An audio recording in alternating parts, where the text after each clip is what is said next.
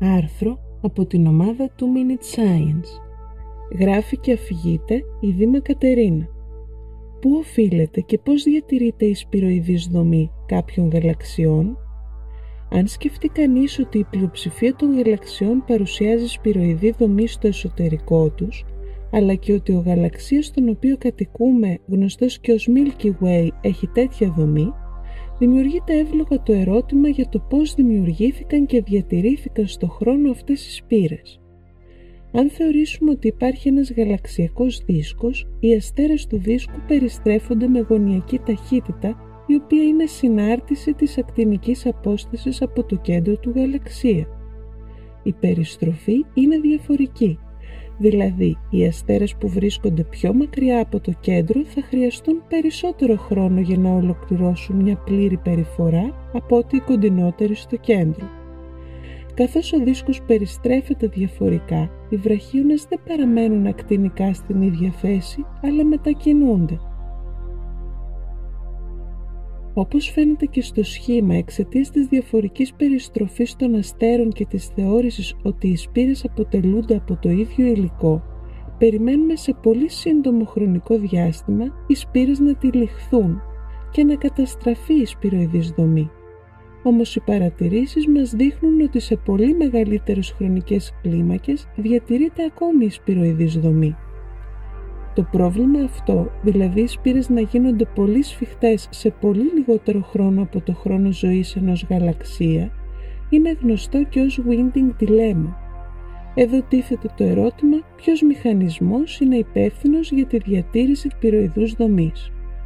Στο σημείο αυτό αξίζει να σημειωθεί ότι υπάρχουν διαφόρων ειδών σπυροειδείς γαλαξίες, οι οποίοι είτε έχουν ράβδο είτε όχι, διακρίνονται με βάση το μήκος και τον αριθμό των σπυρών τους σε φλοκούλεντ σπυροειδείς γαλαξίες, με πολλούς μικρούς βραχίονες οι οποίοι δεν είναι συμμετρικοί καθώς και τμήματα βραχιώνων που βρίσκονται πάνω στο δίσκο. Αποτελούν το 30% των σπυροειδών και έχουν την μικρότερη φωτεινότητα μεταξύ των σπυροειδών.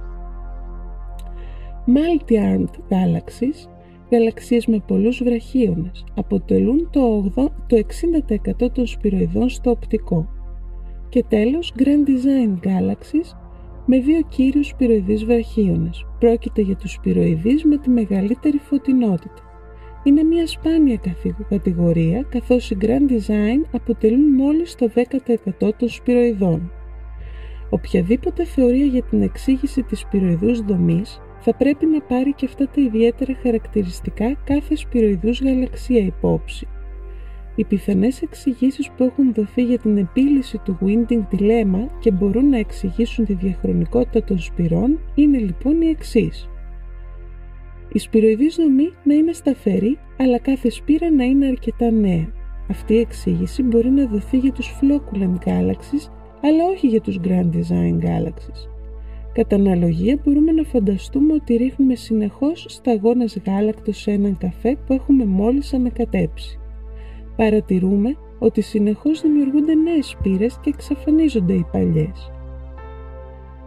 Η υπόθεση που έκαναν οι Lin και Shu είναι ότι η σπυροειδής δομή οφείλεται σε κύματα πυκνότητας. Οι Lin και Shu, εμπνεόμενοι από την ιδέα του Lindblad για κύματα πυκνότητας, ανέπτυξαν τη δική τους αυτοσυνεπή θεωρία κύματος πυκνότητας αντιμετωπίζοντας το γαλαξιακό δίσκο ως συνεχές μέσο αποτελούμενο από αστέρες και αέριο και παρήγαγαν τις σχέσεις διασποράς.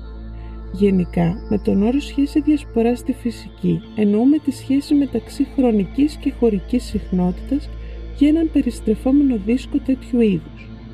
Στην περίπτωση των σπυρών βέβαια πρέπει να λάβουμε υπόψη και την περιστροφή καθώς και την ιδιοβαρύτητα. Στην πραγματικότητα θεώρησαν ότι οι σπυροειδείς βραχίονες είναι περιοχές μεγαλύτερης πυκνότητας με αστέρες και αέριο που κινείται διαμέσου αυτών.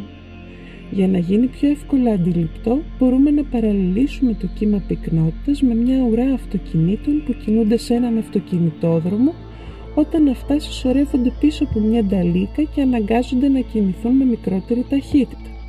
Όταν όμως την προσπεράσουν, αναπτύσσουν μεγαλύτερη ταχύτητα και απομακρύνονται. Η συγκεκριμένη εξήγηση προτιμάται για τους Grand Design Galaxies.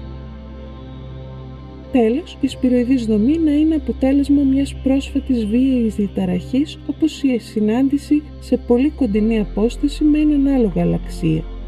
Πράγματι, μπορεί να είναι η εξήγηση για εντυπωσιακούς σχηματισμούς σπυρών Grand Design γαλαξιών. Αυτά είναι κάποια πιθανά σενάρια για τη διατήρηση της σπυροειδούς δομής, αλλά η έρευνα συνεχίζεται.